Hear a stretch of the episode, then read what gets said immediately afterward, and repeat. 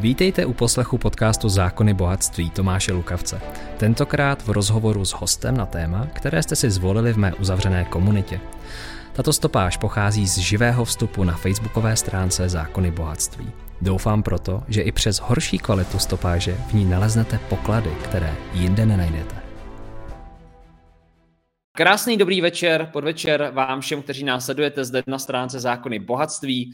Eh, pokud mě vidíte poprvé, tak mi dovolte jenom krátce říci eh, něco o mně. Tomáš Lukavec a jsem autorem právě tohoto projektu, tohoto blogu.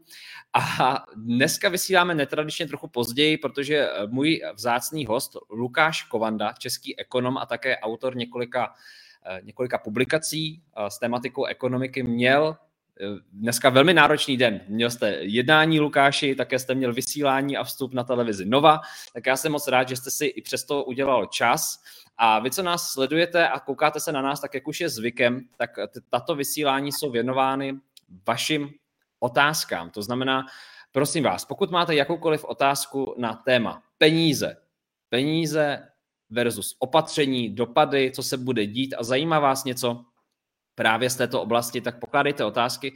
Mojí prací dnes je to tady moderovat, Lukáši, takže já vám tady budu klást otázky právě komunity, lidí, kteří nás sledují a budu moc rád za vaše zcela otevřené odpovědi. Můžete být přímý, můžete být důrazný.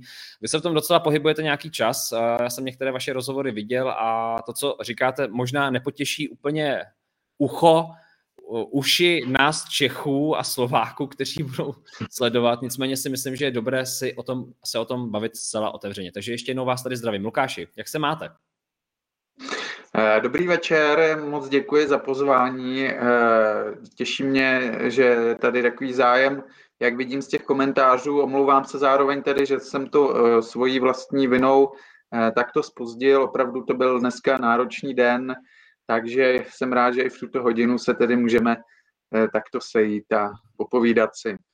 Takové zajímavé večerní téma, peníze, peníze, peníze. To je samozřejmě součást našich životů a možná někteří teďka, co nás sledujete, opravdu přemýšlíte a sledujete stávající situaci, sledujete opatření, sledujete mass media a vy vytváří to ve vás určitý pocit, vytváří to ve vás možná nejistotu. Co se bude dít dál, Mají moje peníze ještě nějakou hodnotu, nemají hodnotu, jak se trh změní, jaké budou dopady této situace a tak dále. Takže já vás vyzývám, ptejte se, pokládejte svoje otázky, a čím více konkrétní budete, tak já věřím, že Lukáš vám o to konkrétní odpoví. Jinak zároveň vás také chci informovat, že toto je neformální vysílání, jsou tady eh, prostory pro i vaše názory, můžete psát svoje názory do komentářů. Jenom já vás poprosím nedávat případně odkazy na nějaké projekty, My jsme tam v, v minulých vysíláních měli nespočet takových odkazů, které třeba i nesouvisely s tím daným rozhovorem, takže vás jenom poprosím o toto, a Lukáši, já asi úplně otevřu tuto debatu první otázkou. Kam se teďka řídíme? Kam jdeme? Jak vy vnímáte vůbec stávající situaci z pohledu covidu, opatření a toho všeho? Jaké to bude mít dopady? Eh, věřím, že ta situace pro člověka, který pozoruje zvenčí, co se všechno děje, tak je opravdu eh, velmi až děsivá, protože slýcháme o další vlně covidu, eh, slýcháme o drahotě, slýcháme o obrovském zadlužení budoucích generací, o pravděpodobném zvyšování daní, slýcháme o hladomoru čipovém, hořčíkovém, problémech automobilek a tak podobně. Eh, nicméně si myslím, že stále jsme v situaci, kdy všechny tyto temné věci se mohou poměrně rychle přehnat a neříkám, že hned během několika týdnů, ale už v příštím roce bychom mohli být svědky eh, poměrně zásadního zlepšení, zmírnění inflace. Eh, doufám, že odeznění i té covidové vlny, ale to je spíše otázka samozřejmě epidemiologická, nikoli ekonomická. Já pevně doufám, že nedojde na žádné takové plošné lockdowny, jakými jsme byli, jakých jsme byli svědky eh, loni a také letos na jaře, ale to samozřejmě nemohu vyloučit, že se tak stane. Ta situace se určitě zhoršuje. Na druhou stranu většina populace už je proočkována, 60-65% eh, obyvatel a to by mělo eh, výrazně utlumit ty potenciální i ekonomické a finanční neblahé dopady. Eh, tudíž já si myslím, že to nakonec eh, vlastně nebude až tak horká kaše, jak se to nyní jeví. Máme tady hnedka první otázku, Lukáši. Zdraví Pavelková Leona. Má smysl uzavírat například stavební spoření, investovat a tak dále? Jak to vnímáte? Eh, investovat určitě ano. Teď je největší chybou nechávat peníze v bance.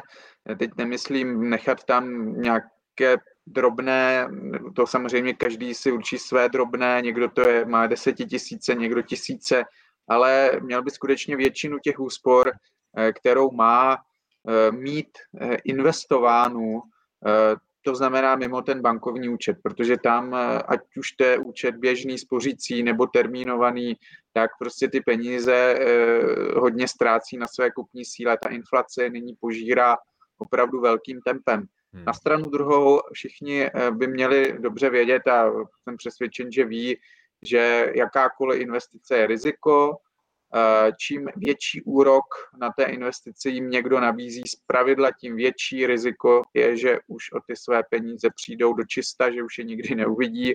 To znamená, že na, ten, na to číslo úroku se dívejme nejen jako na číslo, které můžeme vydělat, zhodnotit eh, naše finance, ale také tu pravděpodobnost, s jakou je můžeme ztratit.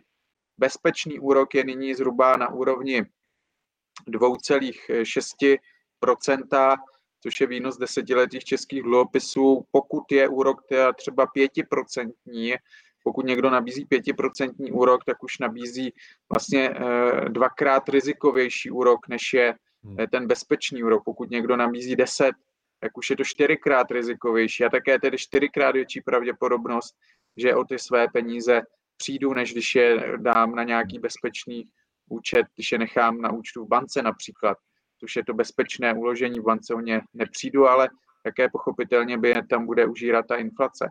Takže rozumné je nyní asi hledat takové nástroje, finanční produkty, které nabízí uh, úroky kolem 4 až 5% Ano, ta inflace je nyní právě taková, to znamená moc, uh, jak si nad tu inflaci nezískám na stranu druhou, nebudu ani příliš riskovat a uh, pokraju alespoň to, Eh, co eh, ta inflace mi bere, když to nechám na tom účtu v bance, to znamená skončím na svém. To si myslím, že je nyní asi to nejrozumnější, co takový konzervativní investor může udělat. Takže hledal bych tedy v tomto pásmu převážně, ale samozřejmě pak jsou mraky dalších investičních příležitostí, které jsou daleko více uh, úročeny, ale samozřejmě skýtají také daleko větší riziko. Určitě se můžeme pobavit i o nich. Mhm.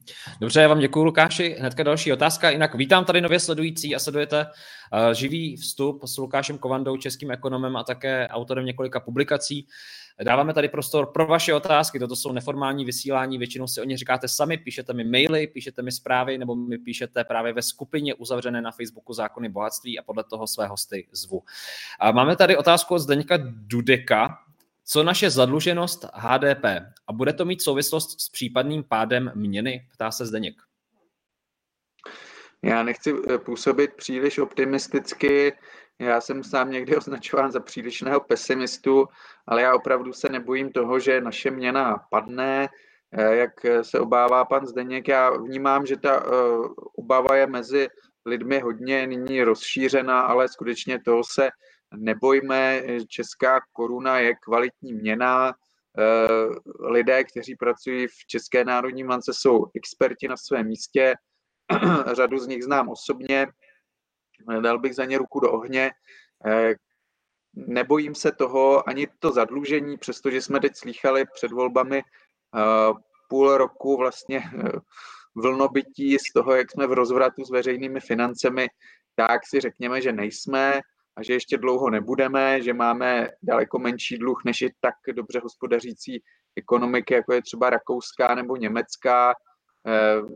Máme šestý nejmenší dluh v poměru k HDP v Evropské unii, lépe jsou na tom pouze v Lucembursku, v Bulharsku, ve Švédsku, v Dánsku, ale Švédsko, Dánska jsou plus minus jako my a ještě v Estonsku. Takže v těchto pěti zemích jsou na tom lépe, přičemž nás teďka během pandemie Švédsko, Dánsko přeskočili, ale to jsou, jak říkám, srovnatelně na tom s námi a to jsou opravdu i celosvětově vlastně nejlépe hospodařící ekonomiky.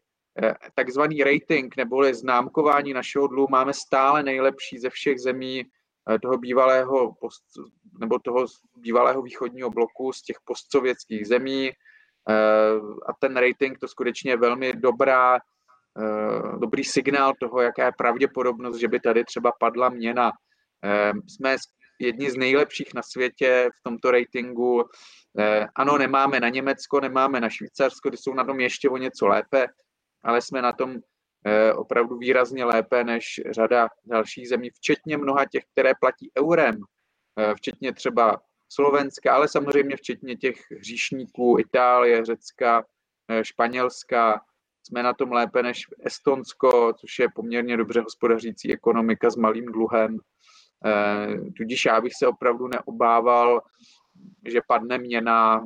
Spíš bych měl nyní starost o to, jak se dopídit toho, aby Eh, ty mé úspory nestrácely na té své kupní síle. Mm-hmm. Děkuji Lukáši. Hnedka další otázka v závěsu od Jarmily Gasmanové, která se ptá, má smysl spořit v penzijním fondu? Eh, měla by to být, nebo může to být jedna eh, s forem toho, jak se člověk bude zajišťovat. Úplně bych to neodsuzoval je to konzervativní investice.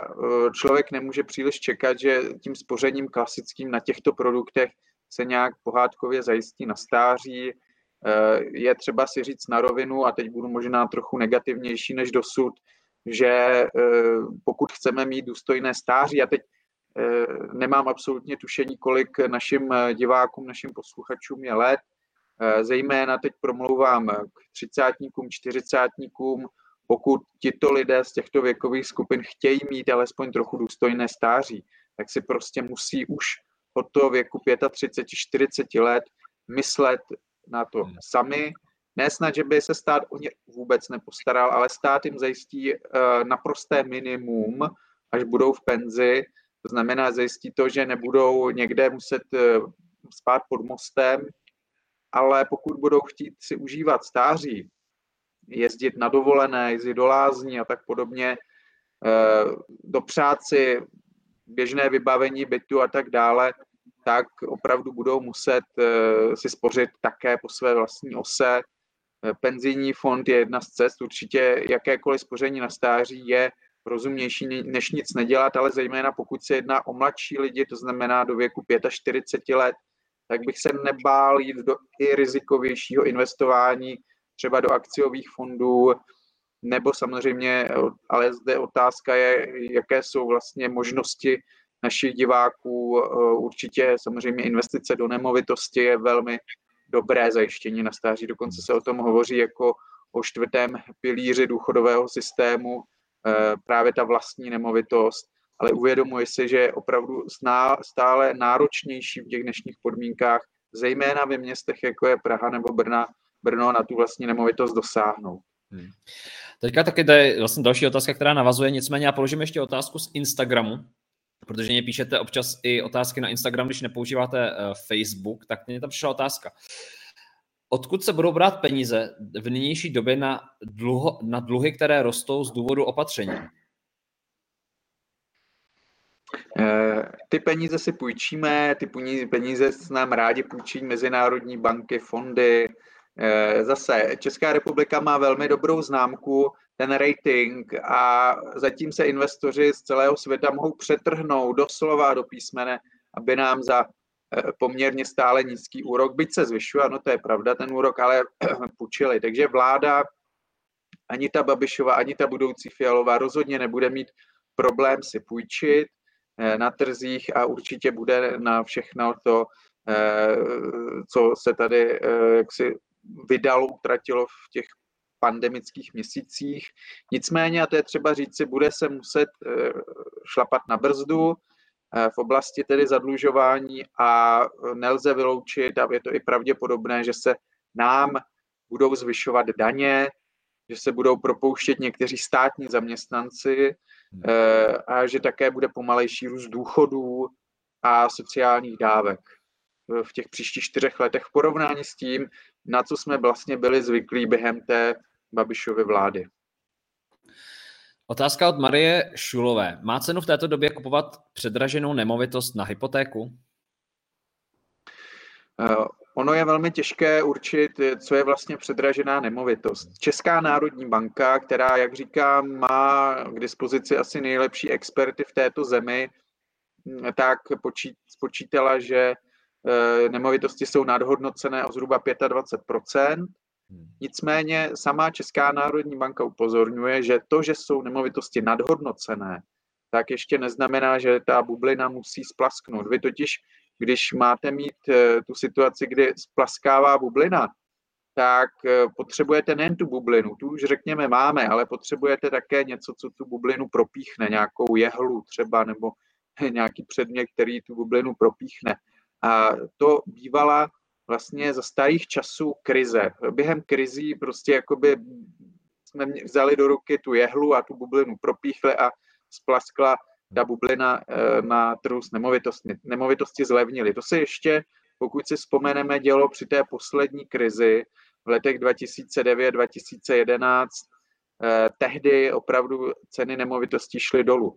Tato krize pandemická, kterou jsme prožili loni a prožíváme stále letos, tak je odlišná v tom, že tady právě se nalilo do ekonomiky obrovské množství peněz na dluh, stovky miliard korun a tyto peníze udržely lidem zaměstnání, často uměle, jak víme, a proto nešly nemovitosti dolů. Hmm. Eh, protože lidé si udrželi zaměstnání, měli stále na to, aby spláceli své hypotéky a nemuselo se jít tedy Eh, s cenou eh, nemovitostí dolů. Naopak lidé se ještě zalekli, že ten dluh přeroste vládě přes hlavu, že bude velká inflace a proto ještě zrychlili a zvýraznili své investice do nemovitostí. Takže naopak investice nejen nezlevnily, ale oni dokonce zrychlili eh, to své tempo zdražování. To vlastně bylo velké překvapení pro všechny ekonomy, včetně ekonomy České národní banky. Toto skutečně nikdo nečekal. My jsme prostě nedostali do ruky tu jehlu, kterou bychom propíchli tu bublinu. A my tu jehlu těžko dostaneme v nejbližších letech, eh, protože taková krize se pravděpodobně opakovat nebude. My jsme si vlastně na dluh nás všech za ty stovky miliard koupili. Kromě jiného také bohužel zdražování nemovitostí a to nás bude provázet i v těch příštích letech. Takže i když jsou nemovitosti předražené, tak to neznamená, že nemůžou být v příštích letech ještě předraženější. Hmm. Tudíž eh, nemá asi příliš smysl otálet a s eh, investicí do nemovitosti. Hmm. Ptá se Lubomír Štefaník. Máme se obávat měny a jak peníze zhodnotit, než ztratí hodnotu? Lukáši. Eh, jestli se máme obávat měny, měny? jako asi to tazatel myslí v tom smyslu právě inflace nebo snížení té hodnoty. Ano, eh, to je určitě obava, která je na místě. Eh, každým dnem, kdy máme peníze v bance na účtě, tak nám ztrácejí poměrně rapidně na hodnotě eh, každým dnem, každým týdnem, každým měsícem, protože ta inflace skutečně není velmi citelná a každý víme, jak třeba zdražují nemovitosti. To jsou skutečně velké desítky procent za pouhý rok jeden. Eh, od, za posledních pět let my nemovitosti na řadě míst vlastně už jsou na dvojnásobku, eh, tudíž tady vidíme opravdu, že ty peníze, které máme v bance a nemáme, na, a nemáme v té nemovitosti, tak prostě nám zbytečně ztrácejí eh, na své kupní síle. Přicházíme vlastně o své úspory. Tudíž toto je opravdu velká výzva dneška Eh, kdo chce dnes investovat do nemovitosti, rozhodně nemusí si kupovat nemovitost jako takovou, může investovat do takzvaného nemovitostního fondu, což je fond, který vlastní, vlastní nemovitosti. A člověk vlastně tím, že si koupí podílový fond v tomto fondu, tak eh, se stává spolumajitelem z malé ale částečky všech těch nemovitostí, které má ten fond v tom svém té své sbírce, nebo jak to nazvat, v tom svém portfoliu. A e, pak tedy může ten člověk se svést na té vlně mhm. rostoucích nemovitostí. Doporučuji například zvážit nemovit, investice do skladů, do logistických prostor, do různých těch e, parků, které vydáme z dálnic za městy, e, do průmyslových zón. E, tam může být to zhodnocení třeba 5%, 6%, což vám vlastně pokryje tu inflaci. Máte relativně bezpečně ty peníze uloženy. Je malá pravděpodobnost, že eh, cena nemovitostí ten růst se zastaví, jak jsme si řekli. takže toto je možnost, jak tedy už třeba při investici 500 korun měsíčně a výše profitovat a zhodnocovat ty své úspory prostřednictvím růstu cen nemovitostí, i když žádnou nemovitost nevlastníte. Mhm. Děkujeme Lukáši za konkrétní tipy, které tady dáváte. Ptá se teďka Růžena Tucková, Tučková. Zdravím. Jaký je váš názor na automobilku Škody Auto? Zkrachuje? Eh, tak koukám, že diváci jsou ještě katastrofičtější než já, což, eh, což je, zajímavé zjistit. Eh, ne, Škodovka určitě neskrachuje, alespoň ne v nejbližších letech. Eh, stále je velký zájem o vozy Škoda Auto, akorát ona nyní trpí tím, čím trpí mnohé další automobilky ve světě. Nemá ty čipy, ale podle těch posledních informací eh, ty čipy se vyřeší snad už letos a automobilka Škoda také pozvolna obnovuje svoji výrobu. Takže troufám si říci, že by v příštím roce mohla najet na relativně normální provoz, v nejbližších letech určitě neskrachuje, je to úspěšná automobilka, úspěšná značka. Co jí může zlámat vás je nějaký rychlý nástup elektromobility, který by nestačila za, zachytit. Ale pokud se tak stane, tak to bude nejdřív někdy po roce 2025, takže v nejbližších letech skutečně nehrozí, eh, že by eh, automobilka Škoda krachla nebo že by vůbec nějak ekonomicky oslabila. Mhm. Ptá se Susana Forštová. Krásný večer. Jaký je váš názor na zrušení hotovosti? A můžeme tento akt během pár let, tady v závorce 5, očekávat? Děkuji. Eh, zrušení hotovosti eh, je eh, určitě na místě se na to ptát. Nemyslím si, že by se mělo k tomu dojít tak, že nějaká vláda řekne, tak rušíme hotovost. Myslím si, že hotovost má stále spoustu výhod a vždy bude mít. Vlastně platba hotovostí je platba jediná, kdy vlastně můžete platit tak, aniž by se o té transakci mohla dozvědět nějaká třetí strana. Eh, protože jakákoliv digitální bezhotovostní platba je vždy taková, která je zaznamenána někde elektronicky a může se o ní dozvědět někdo další, nějaká třetí osoba, která nebyla účastníkem té transakce. Toto je obrovská výhoda platby v hotovosti a já si myslím, že proto řada lidí, eh, i když si uvědomuje tu pohodlnost platby mobilem nebo hodinkami nebo kartou, tak prostě bude chtít vždy část svých transakcí provádět hotovostně. Eh, nemyslím jenom nutně nákupy eh, šperků milenkám, ale třeba lidé nebudou chtít, aby se někdo dozvěděl nebo mohl domáknout o jejich zdravotních problémech, o tom, jaké si kupují léky v lékárně, Eh, takže budou v té lékárně platit hotovostí a to si myslím, že je že, že, že pro tento účel vlastně ta hotovost, to, že uchovává anonymitu, že není záznam o té transakci, tak jako když byste platili v lékárně kartou, tak už vždycky bude někde ten záznam.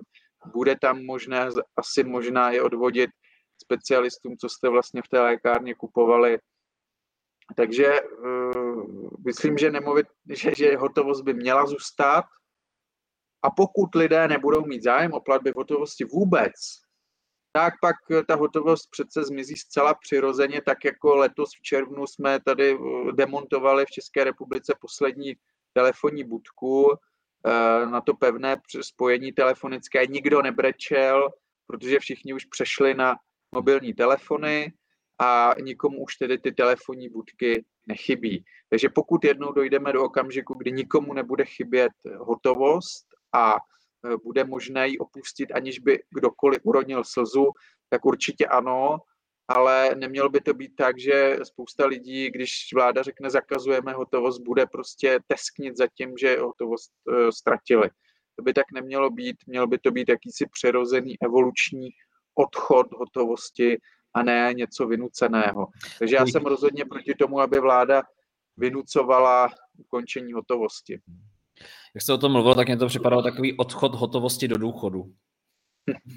jo, jo, je to takový důchod a myslím si, že by měl být přirozený, hmm. že Eh, a myslím si, že k němu jen tak nedojde. Z těch, že si lidé, až bude ta hotovost postupně mizet, že si budou stále více uvědomovat její výhody, její kouzlo a nebudou se jí chtít úplně vzdát. Ale třeba se mílím. Třeba ve Švédsku už v podstatě dnes nikdo hotovostí neplatí.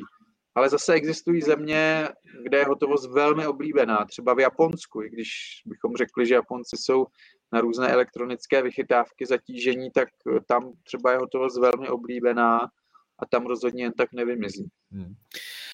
Zase tady Facebook user. Banky teď hodně nabízí půjčky na podnikání s hodně nízkým úrokem. Je to výhodné si teď půjčit? Co myslíte, Lukáši? To musíme znát ten smysl nebo ten účel toho podnikání. Když má někdo uh, skvělý nápad podnikatelský, který mu vynese desítky, stovky procent eh, ročně, tak určitě by měl investovat. Pokud je ten nápad eh, mnohem méně výnosnější, tak samozřejmě poměřit, zda se mi to vyplatí. Obecně samozřejmě platí, že úroky jsou stále nízko, ale platí také to, že v příštích 12 měsících půjdou hodně prudce nahoru jak úroky na eh, firemních eh, úvěrech, tak na hypotékách, takže lidé by s tím měli počítat a pokud si nejsou jistí tím svým podnikatelským záměrem a nevěří úplně v jednu návratnost, tak asi spíše bych byl opatrný. Hmm. To si každý musí zvážit samozřejmě sám. A to jste řekl, to jste řekl hezky. Karel Miřetinský. Chtěl bych investovat, ale pražská burza je spíše konzervativní. Může přes makléře Můžu přes makléře například u České spořitelny investovat na světových burzách a váš názor na krypton? Eh, přes Českou spořitelnu určitě můžete, stačí eh, zvednout eh, telefon a domluvit se s nimi, ale asi bych to nedoporučoval, oni jsou drazí. Pokud máte určité základní know-how finanční i ohledně vlastně toho, jak na formou onlineu obchodovat, tak eh, asi je nejlepší si zřídit účet u, některého, u některé z menších makléřských společností tady v České republice, například u FIA. FIO je výrazně levnější než jakákoliv banka pro akciové investování. Eh, sice ten jeho systém vypadá už poměrně zastarale, ale je to jedna z nejlevnějších služeb na českém trhu Lze tam pohodlně investovat, zejména tedy pokud zamýšlíte investovat do akcí na pražské burze, například do Česu, do Komerční banky, do RST, určitě doporučuji mít eh, investice na pražské burze. Jsou tam velmi silné dividendové tituly, právě třeba ČES, Philip Morris, určitě mít čas úspor v těchto akcích. Není to žádná jaderná fyzika, stačí vlastně jednou navštívit pobočku FIA osobně a pak už všechno můžete pohodlně řešit eh, prostřednictvím eh, právě toho webového rozhraní, což eh, má podobu plus minus jako vaše onlineové bankovnictví. No a nebo pak jsou další možnosti, pokud chcete investovat ve světě, tak dnes už existují velmi levné, dokonce bezpoplatkové aplikace, například Robinhood je neuvěřitelně úspěšný a populární ve Spojených státech, ale tam samozřejmě to vyžaduje eh, poměrně dobrou znalost angličtiny a určitou elementární finanční eh, znalost, ale tam opravdu můžete investovat do všeho možného, do akcí Tesly, Apple, eh, do krypta, kryptoměny a tím se dostávám ke druhé části té otázky, tak jsou určitě dobrou investiční příležitostí, ale velice rizikovou, spekulativní, takže spíše než o investici je na místě hovořit o spekulaci. Člověk by měl dávat do kryptoměn maximálně jednotky procent toho, co celkově investuje. Eh, když investujeme, a měli bychom investovat každý měsíc, říci si třeba 18. každého měsíce dám tolik a tolik na své investice. Typicky třeba 5 tisíc korun. Takže dám třeba 3 tisíce do toho nemovitostního fondu, jak už jsem ho tady představoval, tisíc korun dám do akciového fondu, zbyde mi tisíc korun a to pak můžu dát do kryptoměn, třeba do bitcoinu. Eh, je nutné mít za tím účelem eh, takzvanou peněženku kryptoměnovou a je to už poměrně hmm. jako náročnější věc z hlediska toho uživatelské, té uživatelské přívětivosti. Takže eh, není to úplně pro každého investování do kryptoměn, ale určitě nic jiného nezhodnotilo v posledních deseti letech tolik jako Bitcoin, kde skutečně to zhodnocení je eh, v řádu velkých desítek tisíc procent eh, a nikde není psáno, že to zhodnocení nemůže být velmi rapidní, byt už ne, tak to enormní i v těch dalších deseti letech. Eh, takže mít něco třeba právě Bitcoinu si myslím, že je rozumné, ale mít tam opravdu, když investuji třeba každý měsíc to 18 5 tisíc, tak maximálně dát třeba tři, čtyři stovky do Bitcoinu. Možná teď se chytnete za hlavu, protože jeden Bitcoin stojí asi 1,3 milionu korun, ale to nevadí. Eh, Bitcoin se dělí na něco jako haléře, to se jmenuje Satoshi a můžete investovat jenom do částeček Bitcoinu. Do jedné desetitisíciny Bitcoinu třeba můžete klidně investovat. A pořád si myslím, že má taková investice smysl, protože vy i tu desetitisícinu budete zhodnocovat tím, o kolik vlastně procentuálně ten Bitcoin roste.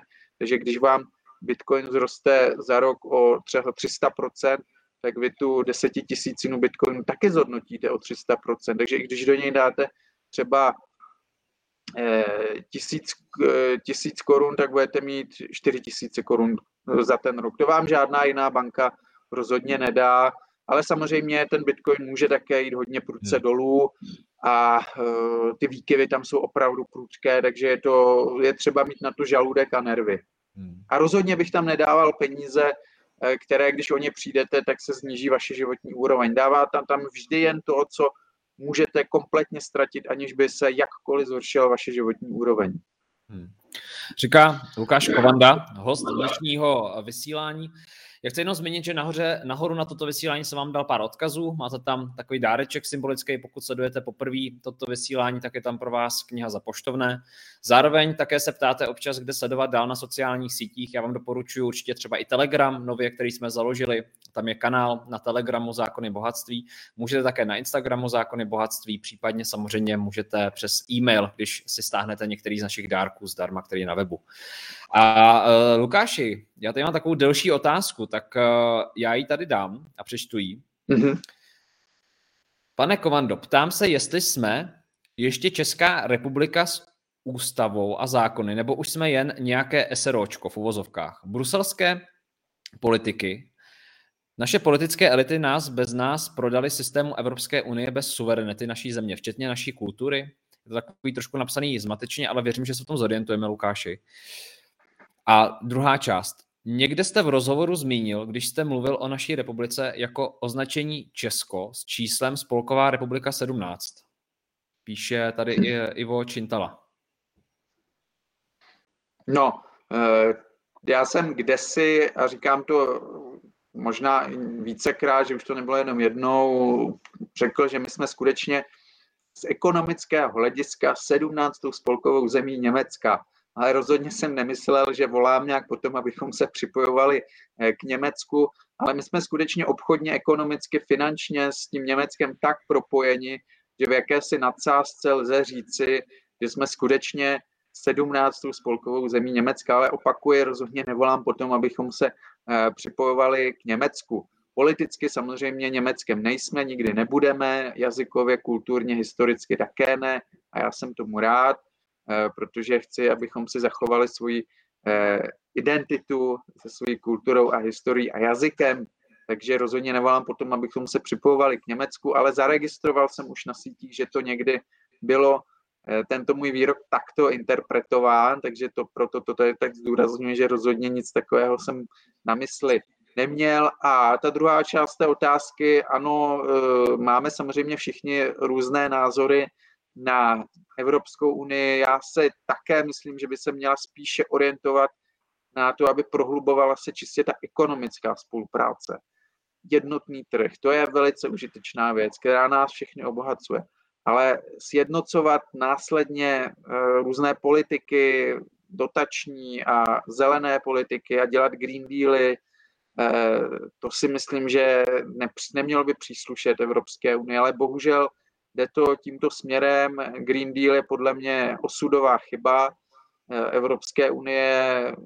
To, co nyní zažíváme v oblasti energií, to je to teprve jenom taková první hořká ochutnávka toho, co vlastně všechno ten Green Deal přinese.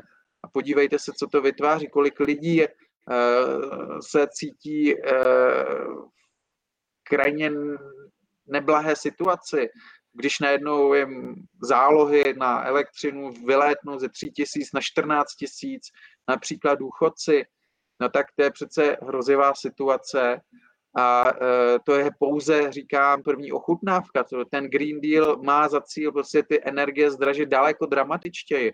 A sama Evropská komise uvádí ve své červencové zprávě, která se jmenuje Fit for 55, že e, tím Green Dealem je ohroženo v Evropské unii tou energetickou chudobou zhruba 33% lidí. Vzhledem k tomu, že Česká republika je spíše stále chudší země Evropské unie, znamená, že v Česku jsou to 4 miliony nebo přes 4 miliony lidí jsou ohroženy energetickou chudobou podle samotného Bruselu. Samotný Brusel, kdo se probrouzdá tím materiálem rozsáhlým, jakože to nikdo moc nedělá, bohužel. Čeští politici zejména se tím nebrouzdají a měli by, protože takové to závažné informace oni pak odsouhlasí, když říkají, že s Green Dealem se musíme nějak popasovat, ale podívejme se, jaký poprask teď vyvolává, když se vlastně ještě relativně malému zlomku lidí, i když krach Bohemia Energy je velká věc, ale stále to jsou spíše tisíce lidí, ne miliony. A tady najednou má být něco, co uměle tady vlastně dožené do energetické chudoby miliony lidí. A politici vlastně toto téma absolutně nevznesli. Nebylo to téma voleb letos. A je třeba to tedy nějakým způsobem přejednat. Přejednat ten Green Deal, to je otázka číslo jedna a pro tu vládu Fialovou. Rozhodně si nemyslím, že tímto směrem by se Evropská unie měla vydávat, ale bohužel eh, se, tak vydá, se tam vydává. Naděja Rutová se ptá, Lukáši. Máme tam trošku ozvěnu, ale to vezmu dál. Na, na, Naděja Rutová se ptá, na kolik procent jsou pojištěny vklady v bance? V bance máte ze zákona a platí to v celé Evropské unii pojištěny vklady do eh, částky 100 eh, 000 eur. To znamená, při současném kurzu je to nějakých dva, eh, přes 2,5 milionu korun. Takže do této částky je, platí to tak, že to je pro jednu banku, to znamená, je dobré mít ty úspory, když má někdo přes tuto částku celkové úspory tak je dobré mít jednak ty úspory ve více bankách, tak, aby nikde nepřesáhly ty celkové úspory právě těch 2,5 milionu korun. A zároveň je dobré, pokud má někdo větší úspory, to znamená, řekněme, od 500, 5,5 milionu korun výše, aby ty úspory neměl, měl tedy nejen jednak v různých bankách, ale také v různé měně. To znamená, aby měl korunový účet, dolarový účet, eurový účet, případně může mít účet ve švýcarských francích a tak dále, ale to klíčové je mít ty tři různé měny, eh, protože tím ten člověk vykrývá zase riziko nějakých velkých prudkých kurzových pohybů, propadů a tak dále. Eh, lidé často dělají chybu, že mají velkou, velké úspory třeba v jedné bance a všechno v korunách, že mají třeba 6 milionů korun prostě na jednom běžném účtě v bance. To je samozřejmě obrovský nesmysl, protože tam to požírá ta inflace, pak se vystavují také riziku té jedné banky. Ano, i v České republice tím nechci strašit, banky jsou ve skvělém stavu v České republice, ale nikdy nevíte, mít to v jedné bance je zase nesmysl, je lepší to mít ve více bankách, hlavně ve více měnách, takže když má někdo 6 milionů, tak si to rozdělit, 2 miliony si dá do korun, 2 miliony do dolarů, 2 miliony do eur. Mm-hmm. Tady Lukáši Robert Hutňan spíš jako konstatuje, tady, že to je o vaší reakci. Myslím, že dnes banky nejsou bezpečné, úspory jedině doma. Tak eh, určitě, když budete mít eh, úspory doma, tak eh, to je také varianta. Já si myslím, že banky jsou bezpečné. Já sám jsem samozřejmě zaměstnanec jedné z bank, sice té menší, ale uh, troufám si říct, že banky v České republice jsou skutečně velmi bezpečné, jedny z nejbezpečnějších na světě, dokonce bych řekl. Uh, tady určitě nejsme jako někdy v 90. letech. Uh, nebál bych se toho mít uh, úspory v bankách. Spíš bych se tedy bál toho, že mi tam zbytečně jako ztrácí na té kupní síle, jak už jsem tady říkal, a proto bych je v těch bankách měl jen v té minimální nutné míře. Ale nebojme se, že když tam budeme mít ty peníze, že ta banka zkrachuje nebo tak. To rozhodně není na pořadu dne. Martina Navrátilová se ptá, tato vláda chce euro. To bude pro nás likvidační při zdražování, které nám čím dál více hrozí. Jak to vnímáte, Lukáši? Euro naštěstí tato vláda nechce. Zrovna dneska uh, vyšla informace, kde uh, vlastně potvrzuje, teď nevím, kdo přesně, prostě někdo, kdo je účasten těch současných jednání o vládním programu, o tom programovém prohlášení vlády, které brzy spatří světlo světa a říká, že tedy euro nebude na pořadu dne eh, v těch příštích čtyřech letech. My ani vlastně nemůžeme nyní přijmout euro, my nesplňujeme kritérium pro přijetí eura spočívající v tom, že bychom měli mít eh, schodek rozpočtu jenom do určité výše. My máme ten schodek vyšší, než je tato povolená výše, takže my ani vlastně nesplňujeme nyní ty podmínky pro přijetí eura. Takže já si myslím, že pokud my přijmeme euro, tak nejdříve někde v roce 2027, 2028, ale spíše až někdy po roce 2030. Mm-hmm. Tak jinak toto je neformální rozhovor s Lukášem Komandou a uh, je to český ekonom. Pravděpodobně jste možná zaslechli v minulosti nějaký rozhovor nebo zahledli někde v médiích. Já jsem se rozhodl ho pozvat, protože mi přišlo více soukromých zpráv a e-mailů, že by bylo dobré si popovídat o ekonomice, o stavu peněz, o tom, co dělat s penězi a tak ho tu dneska máme. A já otevírám možnost položit jakoukoliv otázku, pokud máte cokoliv na srdci. Žádná otázka není hloupá, hloupé je se nezeptat. Takže klidně se ptejte, já tady procházím postupně vaše otázky na stránce Zákony bohatství a pokládáme tady Lukášovi. Lukáši, tady otázka, která se týká i tématu, jste o tom mi psal. Je moudré investovat do Bitcoinu? Ptá se Veronika Kis. Eh, platí to, co jsem předtím říkal o kryptu, eh, mít bitcoinu určitě část svých úspor. To znamená, pokud celkové mé úspory, které investuji, jsou třeba 100 000 korun, tak když dám třeba 3 000 korun z tohoto do bitcoinu, tak určitě neudělám chybu. Ale musím být smířený s tím, že můžu od ty 3 000 korun do čista přijít. Může je někdo ukradnout, protože Bitcoin není, vklady v Bitcoinu na rozdíl od těch vkladů, jak jsme si říkali, že jsou vklady v bankách pojištěny do té částky 100 tisíc eur, tak eh, nejsou samozřejmě ty bitcoinové peníze pojištěny. Když vám někdo ukradne, už je nikdy neuvidíte. Když uděláte chybnou transakci s bitcoinem, už ty peníze nikdy neuvidíte. Eh, takže skutečně je to větší riziko, ten bitcoin, ale zase tam můžete mít daleko větší výnos. Ten výnos se opravdu pohybuje ročně třeba i ve stovkách procent, takže proto doporučuji tam dát peníze, protože z těch tři tisíc, které tam dáte dnes, vy můžete mít eh, za, za rok třeba 12 tisíc korun. To prostě těžko budete mít na, kde, na jakémkoliv jiném nástroji. Na stranu druhou hrozí tako, že se, se vám ty tři tisíce propadnou třeba na tisíc, za tisíci korun. Takže eh, nebo dokonce na nulu, ale spíše na nulu už myslím, že se ten Bitcoin nepropadne, Eh, takže ano, doporučuji Bitcoin, ale opatrně. Určitě nedávat většinu svých úspor do Bitcoinu. To je opravdu obrovské riziko. Mhm. Tady máme reakci fanouška. Zdeněk Dudek pravděpodobně reaguje. Česká národní, České národní bance bych, Českou národní banku bych nepřeceňoval, neboť pracuji v podobném oboru. Celosvětově nemáme dostatečné krytí měny. Už jen to, že vládní tuneláři v podstatě převádí majetky do zahraničí, do nemovitostí a podobně. Tak Lukáši, vaše reakce?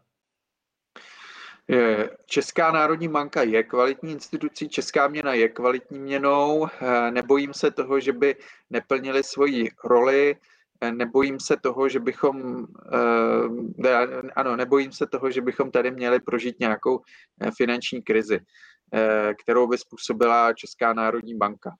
Eh, obávám se na druhou stranu toho, že když nechám své peníze prostě na účtu v bance, že mi tam budou zbytečně ztrácet na kupní síle, ale s tím Česká národní banka bohužel nic neudělá. My jsme tady ve vleku eh, dění ve světě, inflace je v současné době problémem všude ve světě.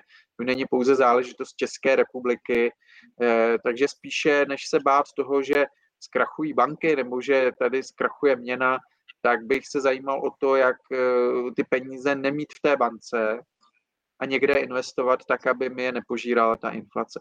To je ta největší výzva dnešní doby, ale není řešením ty peníze vytáhnout z té banky podle mě a dát si je pod polštář doma. To fakt eh, není řešení, ty peníze vám tam budou tak jako tak eh, ztrácet na té své kupní síle, když je budete mít pod polštářem a zbytečně se vystavujete riziku, že vám je někdo ukradne, je to také nepříjemnost se skladováním. Nebojíme se opravdu toho, že ty banky zkrachují. To už bychom na tom byli velmi bledě, kdyby tady padala měna a krachovaly banky. Když bude něco takového hrozit, tak já budu první, kdo na to bude v médiích upozorňovat, ale zatím ne, já nevylučuji, že se to jednou stane. On ten finanční systém skutečně je eh, velmi narušený, řekněme, ale v těch nejbližších letech to skutečně nehrozí a naopak budete nyní více ztrácet, když ty peníze budete někde se snažit v hotovosti prostě střežit mimo banku. Hmm. Eh, to je nakonec daleko nákladnější časově i jinak, než je mít v té bance. Tady Lukáši, asi schrnu jednou otázkou komentáře fanoušků a lidí, co sledují. Kde berete tu jistotu, že Česká národní banka je teďka v tuto chvíli v kvalitní pozici, nebo že v podstatě vy cítíte takový klid vnitřní a důvěřujete teďka systému? Z čeho to vychází? Tak já troufám si říct, že ten systém eh, znám, že ho sleduji řadu let, 15 eh, let, pohybuji se v tom prostředí, v České národní mance jsem často na různých akcích, eh, sleduji ta data, která publikuje, která jsou velmi dobrá, velmi transparentní, srovnávám také naši centrální banku s centrálními bankami jinde ve světě, vnímám to, že má jedny z největších devizových rezerv na světě v přepočtu Eh, na obyvatele, to nakumulovala během té intervence, tu jsem kritizoval, takže není to tak, že by všechno, co dělá Česká národní banka, kvitoval. Eh, naopak třeba bývalý guvernér Miroslav Singer mě příliš v lásce určitě neměl, byť teď jsme přátelé, ale v době, kdy byl guvernérem, tak jsem ho kritizoval. Myslím si, že intervence neměla mít provedena, ale to neznamená, že jsem nějaký zavilý odpůrce této banky a myslím si, že svoji roli nyní plní dobře. Ostatně i to, že byla nyní e, i přes ten politický tlak, kdy vlastně premiér i ministrně financí se vyslovovali proti zvýšení sazeb a Česká národní banka zvýšila ty sazby opravdu dramaticky o 0,75% bodu v září, tak to je důkaz, že nepodléhá politickému vlivu a ten politický vliv je to zásadní, co by mohlo tu banku rozložit. A je dobře, že tomu vlivu nepodléhá a já prostě České národní bance věřím. Říkám, že bych dokonce dal eh, za ní ruku do ohně. Eh, nemyslím si, že Česká národní banka tady vyvolá nějakou krizi. Pokud tady vznikne nějaká krize, tak bude zavlečena z, ze zahraničí, anebo bude důsledkem eh, třeba přechodu na elektromobilitu, který nedokáže ten náš autoprůmysl zachytit a to může vyvolat krizi. Ale tu krizi podle mě u nás nevyvolá Česká národní banka. Děkuji Lukáši za vaše odpovědi. Ptá se Jana Kůrková, proč se prodaly naše státní zlaté rezervy?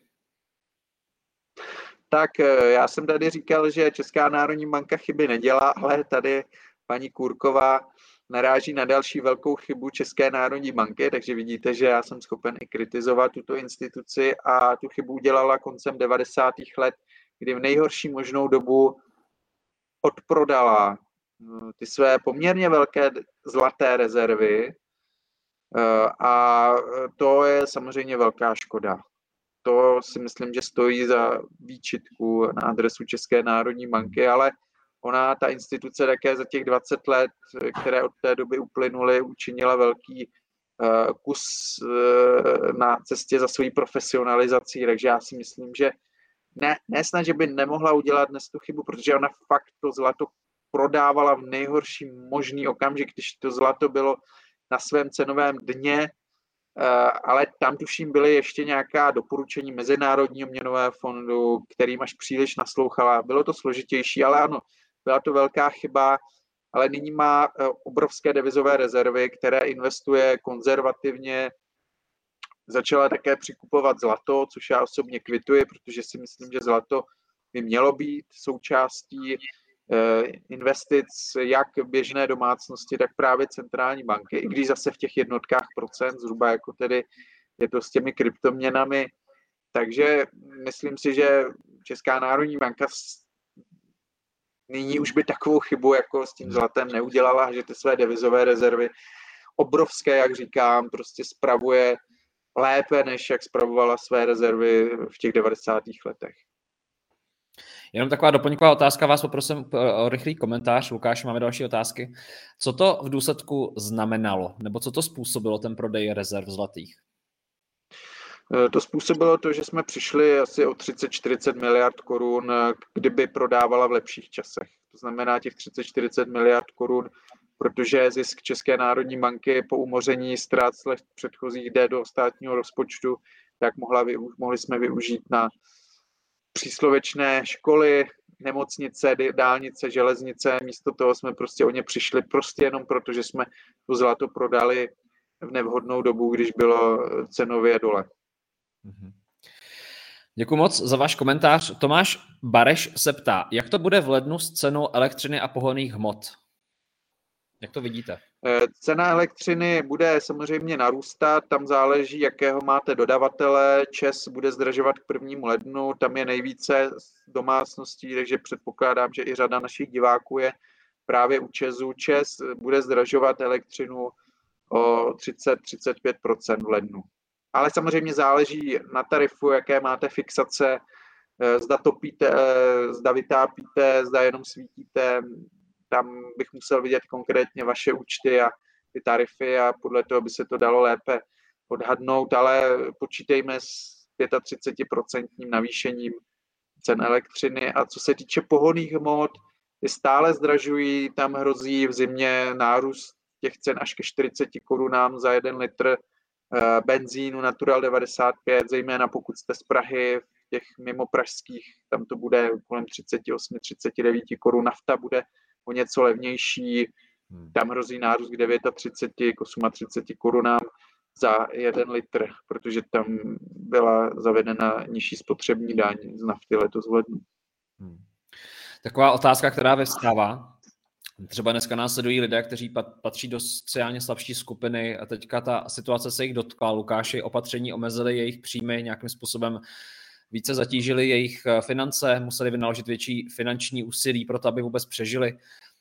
Jak vůbec tito lidé si mohou pomoci v této době, kdy se bude zdražovat a zdá se, že opatření a lockdown nám stále a pořád hrozí a politici jim vyhrožují? Co, jak to vnímáte vy, tu situaci? Ono to je takový paradox. Ono to je vlastně člověk může ztrácet trochu naději. Co myslíte si, že je tou nadějí v tuhle chvíli?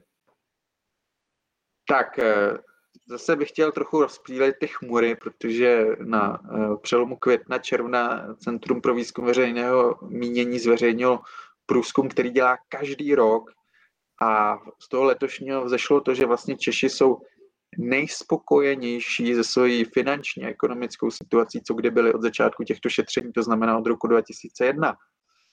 Takže my jsme asi jediná země na světě, kde byl zaznamenán nejhlubší propad ekonomiky, což byl případ loňského roku kvůli pandemii. A zároveň e, jsou tady lidé nejspokojenější v historii. Tak, ale samozřejmě, já vím, kam míříte, toto jsou nějaké průměrné eh, počty, to nezachycuje osud každého z nás, pokud například někdo byl zaměstnancem v sektoru ubytování nebo gastronomie, tak eh, prožil velmi tíživý loňský rok, je na tom bledě i letos. A eh, pokud se jedná o samoživitele, samoživitelky, domácnosti seniorů, tam skutečně to je daleko obtížnější ta situace. Tady je opravdu každá rada drahá, e, nicméně, e, co se týče třeba těch energií, tak lidé stále činí tu chybu, že nešetří dostatečně s eh, těmi energiemi, že mají zbytečně eh, třeba v těch nouzových režimech, emergency modech, standby eh, režimech neustále spotřebiče, přijímače, že plítvají vodou, že můžou ušetřit na tom, že se budou sprchovat místo napouštět vanu, že budou mít úspornější spotřebiče, které jsou novější, než ty staré, které často žerou daleko více. Eh, těch rad je celá řada. Toto je jenom oblast energií. Pak samozřejmě, co se týče nakupování potravin, tak tam zase stará dobrá rada nechodit nakupovat hladový, chodit nakupovat, když je člověk najezený, aby si nekupoval zbytečnosti. Eh, dávat pozor na takzvanou smrskflaci, což je nyní eh, jaksi libůstka prodejců potravin, že budou zmenšovat gramáže a budou zmenšovat balení, ale nechají cenu stejnou, takže vlastně ten výrobek eh, si cenu zachová, ale e, bude ho méně, takže vlastně je to inflace, ale jiná inflace, je to právě ta smrskflace, kdy tedy k tomu zdražení dochází nikoli růstem ceny, ale nenápadným zmenšením toho prodávaného množství. Takže e, těch rad je opravdu celá řada. Možná si řeknete, že to jsou drobnosti, ale opravdu platí, že halíře dělají talíře a proto bych nepodceňoval žádnou z těchto Eh, z těchto drobností, eh, již jsem jenom pár tady naznačil. Ptá se, roz, uh, co přečtu dobře příjmení, Rostejnová Jiřina. V akciových fondech jsem prodělala, do zlata už nejdu. Myslíte, že zlato má hodnotu, která by vzrostla? Eh, zlato si svoji hodnotu drží po tisíce let, nevidím důvod, proč by ji mělo ztratit, ale samozřejmě eh, v porovnání třeba s akciemi to zlato skutečně nějak eh, vehementně neroste, dokonce ani zlato nenese žádný úrok, nenese žádnou dividendu. Takže právě proto já říkám mít ve zlatě jenom třeba 3% svých úspor, nedávat tam nic více. A že paní tazatelka přišla o peníze v akcích, to je mi líto, to se bohužel děje bohužel ta doba je taková, že v současné době, když chcete se ubránit inflaci, tak musíte jít do toho rizika. Jakékoliv investování je riziko. To je třeba potrhnout, asi jsem to tady už říkal, ale toto je skutečně tak důležitá věc, potrhuji znova, každé investování je riziko. Ta doba, eh, kdy se dalo žít pohodlně takzvaně z úroků, je pryč. Ta doba, kdy si dal člověk třeba v polovině 90. let mám konkrétní případ, eh, vkladní knížka nesla 14% eh, ročně, rok 95, inflace byla 9%, taky velká inflace, ale to úročení na té vkladní knížce jí přebylo 14 minus 9, člověk měl krásných 5% zhodnocení ročně svých úspor na té vkladní knížce nad inflací a uh, vlastně z toho se dalo už při milionových vkladech, vím, že v 90. letech to byly jiné peníze než dnes ty miliony, ale v podstatě, když měl někdo 2 miliony na vkladní knížce tehdy, tak mohl žít z úroků. Ty úroky mu zajistily zhruba příjem e, roční, když měl 2 miliony uloženo, jako kdyby pracoval za tehdejší průměrnou mzdu. Takže to je doba, která už se nevrátí. Dnes, když máte 2, 4, dokonce 10, 20 milionů, tak vám to prostě neumožňuje žít takzvaně z úroku. Ty úroky eh, jsou dnes tak mizivé a dokonce po odečtení inflace záporné, takže dnes už podstatě neexistuje ta možnost žít z úroků jako v těch 90. letech. Je tedy nutné do investování, ale jakékoliv investování je riziko. To je třeba říct. Kdo říká, že ne, tak lže jakékoliv investování je riziko, čím větší úrok vám někdo nabízí, tím vám také nabízí rizikovější investici a tím pravděpodobně už ty své peníze nikdy neuvidíte. Tak, můžete zbystřit, když vám budou volat někteří operátoři s nabídkami a vzpomenout si na slova Lukáše Kovandy. Ptá se Martina Richterová. Na účtech ztrácí hodnotu, asi peníze, myslí Martina, a na spoření a penzínkách ne? Na, na spoření a penzíkách eh, na spoření myslí asi spořící účty? Ano, předpokládám. Ano, na všech účtech, na všech účtech. Penzijní spoření také není nic výhodného, ale tam si myslím, že je ten státní příspěvek, proto si myslím, že to by mohlo patřit do repertoáru toho, jak člověk rozvojňuje své eh, investice. Co se týče spořících účtů, vkladních, eh, pardon, termínových vkladů, běžných účtů, tak samozřejmě tady všude v současné době člověk přichází dramatickým způsobem, eh, zhruba 5% ročně tempem eh, o své úspory. Takže bacha na to. Mhm. Ptá se Martina Richterová. Za chvilku budeme končit, už tady vysíláme hodinu, já položím několik pár posledních otázek Lukášovi. A jinak, Lukáši, já vám pošlu po tomto vysílání odkaz, pokud byste chtěl, ale vím, že toho máte nesmírně hodně, pokud byste chtěl, tak můžete samozřejmě na některé velmi specifické otázky odpovědět. Jo, takže vám poskytnu případně odkaz. A ptá se Martina Richterová, teďka se vám trošku asi se vám, se vám zapotilo čelo, že? protože vím, že kolik toho máte. Ale já jsem to udělal tak jako fikaně, abych to dal na vás, jo. Uvidíme, Rex, můžeme to třeba zopakovat tady to, ale záleží na vás samozřejmě, jaké budete mít možnosti. Tak otázka je tady opravdu nespočet. Je vidět, že vás to uh, situace v dnešní doba, uh, že vás to dnešní doba nějakým způsobem zajímá i to, co se bude dít s penězi. Ptá se Martina Richterová, půjčky na co? Na to, že opět budou živnostníci muset zavírat, na si lidi budou půjčovat? Na to, aby měli třeba na elektřinu šílený. Takže to je taková, takové konstatování, otázka do pléna. Možná, Lukáši, chcete reagovat? Hmm, půjčky, eh, půjčky, eh, opravdu půjčky dnes na podnikání. Ano, pokud mám nějaký podnikatelský nápad, pokud si půjčuji na vánoční dárky, je to jeden z největších nesmyslů, který můžu udělat. To znamená, to samé s půjčováním si na dovolenou, také nesmysl lidé to dělají, chtějí se chlubit eh, pak svým kamarádům na Facebooku, že byli eh, někde u moře. Eh, na to prosím vás půjčky ne, půjčit se vyplatí podle mého soudu na nemovitost, na vzdělání dětí a na dobrý podnikatelský záměr. Na nic víc bych si nepůjčoval. Mm-hmm. Tady píše Pícha Martin. Zdravím. Chci se zeptat, co říkáte na EU Summit? Nevím, jestli to je něco... EU co... summit, eh, teď těch summitů bylo více. Teď byl summit v Římě, teď je summit v Glasgow. Summity e, jsou drahý špás, kam lidé jezdí svými tryskáči, ti politici pak kážou, že máme tady žít v, pomalu v chýších a jíst e, kořínky a sami tam hodují hovězí. Mně se to nelíbí, e, když chtěli teda vyslat signál, že máme být environmentálně šetrní, měli se setkat tak, jako my si teďka povídáme online a nemuseli se nikam přesouvat eh, soukromými letouny do Glasgow. Eh,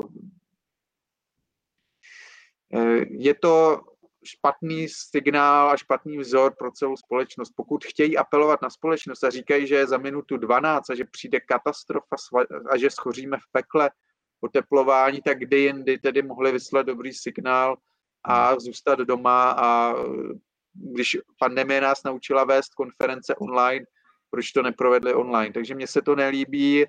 A co jsem slyšel, uh, přímé účastníky samita z Glasgow, zrovna dnes jsem s nimi hovořil, tak je to opravdu uh, jedna velká, jeden velký ohňostroj pokrytectví. Hmm. Marek Pechar Bartoš se ptá. A Pan Kovanda neodpověděl na otázku, zda jsme stát s ústavou nebo LTD, LTD. Tak chcete na to reagovat?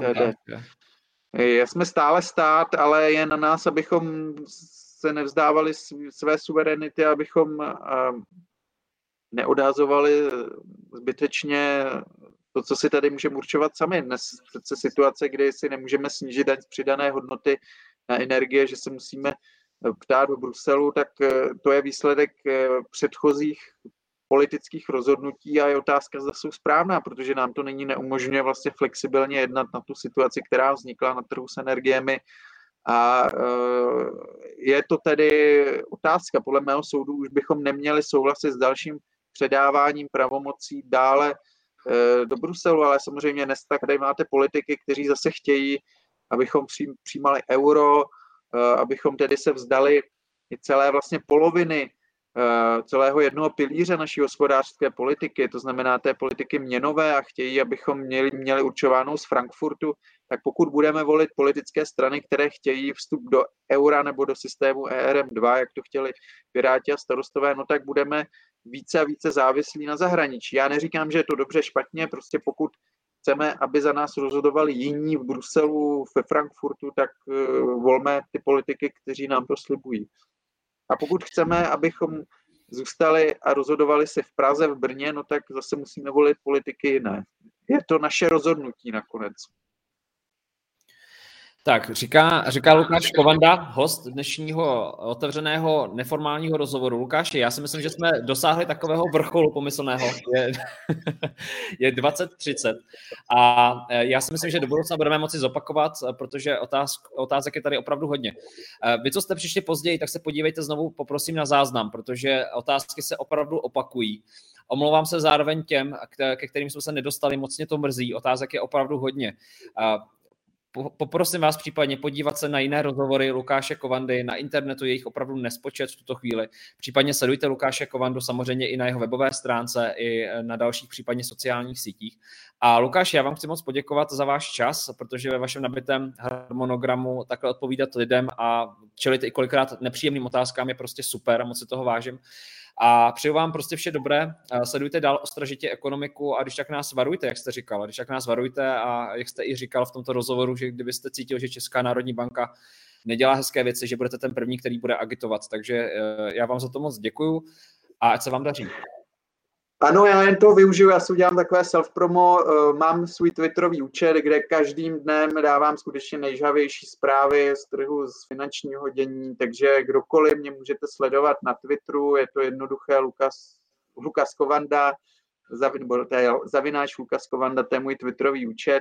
A kdyby hrozila nějaká finanční krize, krize a pády bank, tak toto bude první místo, kde to bude a dozvíte se to určitě nejrychleji ze všech, takže doporučuji sledovat tento účet. Já opravdu sleduji to dění eh, non-stop v podstatě finančně, ekonomické.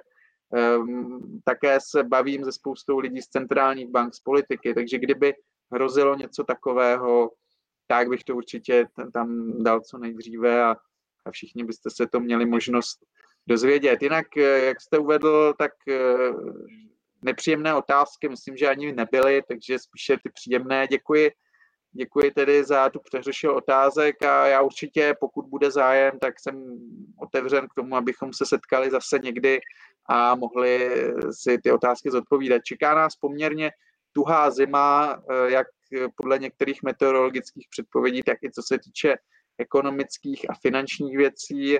Naštěstí to nebude katastrofa žádná, troufám si tvrdit, tu zimu přežijeme. Nevím ještě, jak to bude s tou covidovou vlnou, ale buďme optimisty a ten příští rok už by mohl být lepší. Já vám dám ještě prostor, Lukáši, aby jsme to hezky uzavřeli pro sledující, kteří teďka tu jsou s námi. Dejte na závěr nějaké tři typy do příštího roku? Nějaké tři ekonomické typy, jak spravovat svoje finance, aby, aby jsme se cítili více bezpečí a aby jsme dělali kroky, které dávají smysl. Co byste doporučil takovému člověku, který sedí teďka na druhé straně republiky? Ono to už vlastně tady všechno zaznělo, takže já zopakuju ty nejdůležitější věci. Eh, nemít peníze v bance, mít tam tedy jenom nějaké minimální nutné minimum.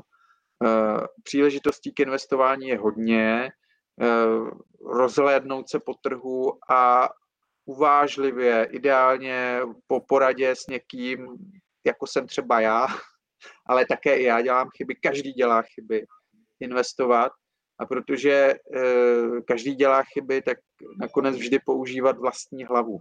Protože i největší experti, jako je Warren Buffett, dělali nespočet mizerných investic, mizerných finančních rozhodnutí, i já jsem udělal špatná rozhodnutí, ale eh, ta konzultace s někým, jako jsem já, nebo někdo, kdo to prostě sleduje permanentně, jehož je to práce, tak určitě může eh, řadě lidí napovědět něco, ale pobavte se s více takovými experty eh, nebo s lidmi, kteří to sledují, protože víc hlav víc ví a teprve na základě toho dělejte rozhodnutí. Rozhodně je dobře opravdu rozložit si ty své peníze do, roz, do různých, nedávat to si jedna vajíčka do jednoho košíku, jak se říká, mít to v různých měnách, v různých druzích investic, jak jsme si to tady teďka během té hodinky všechno říkali, eh, tak to platí. A vnímat to, že ten úrok, který mi někdo nabízí, není jenom výše, kterou mohu získat, ale také vlastně ta pravděpodobnost, s jakou mohou o ty peníze přijít. Čím vyšší úrok, tím větší riziko. Dokonce bych to bral naopak. Čím větší úrok, tím větší riziko a teprve potom se dívejme na to, že mi to může něco při, přinést. Lidé často podléhají tomu oh, velký úrok, super, tak tam nadspou peníze a pak je někdo převeze.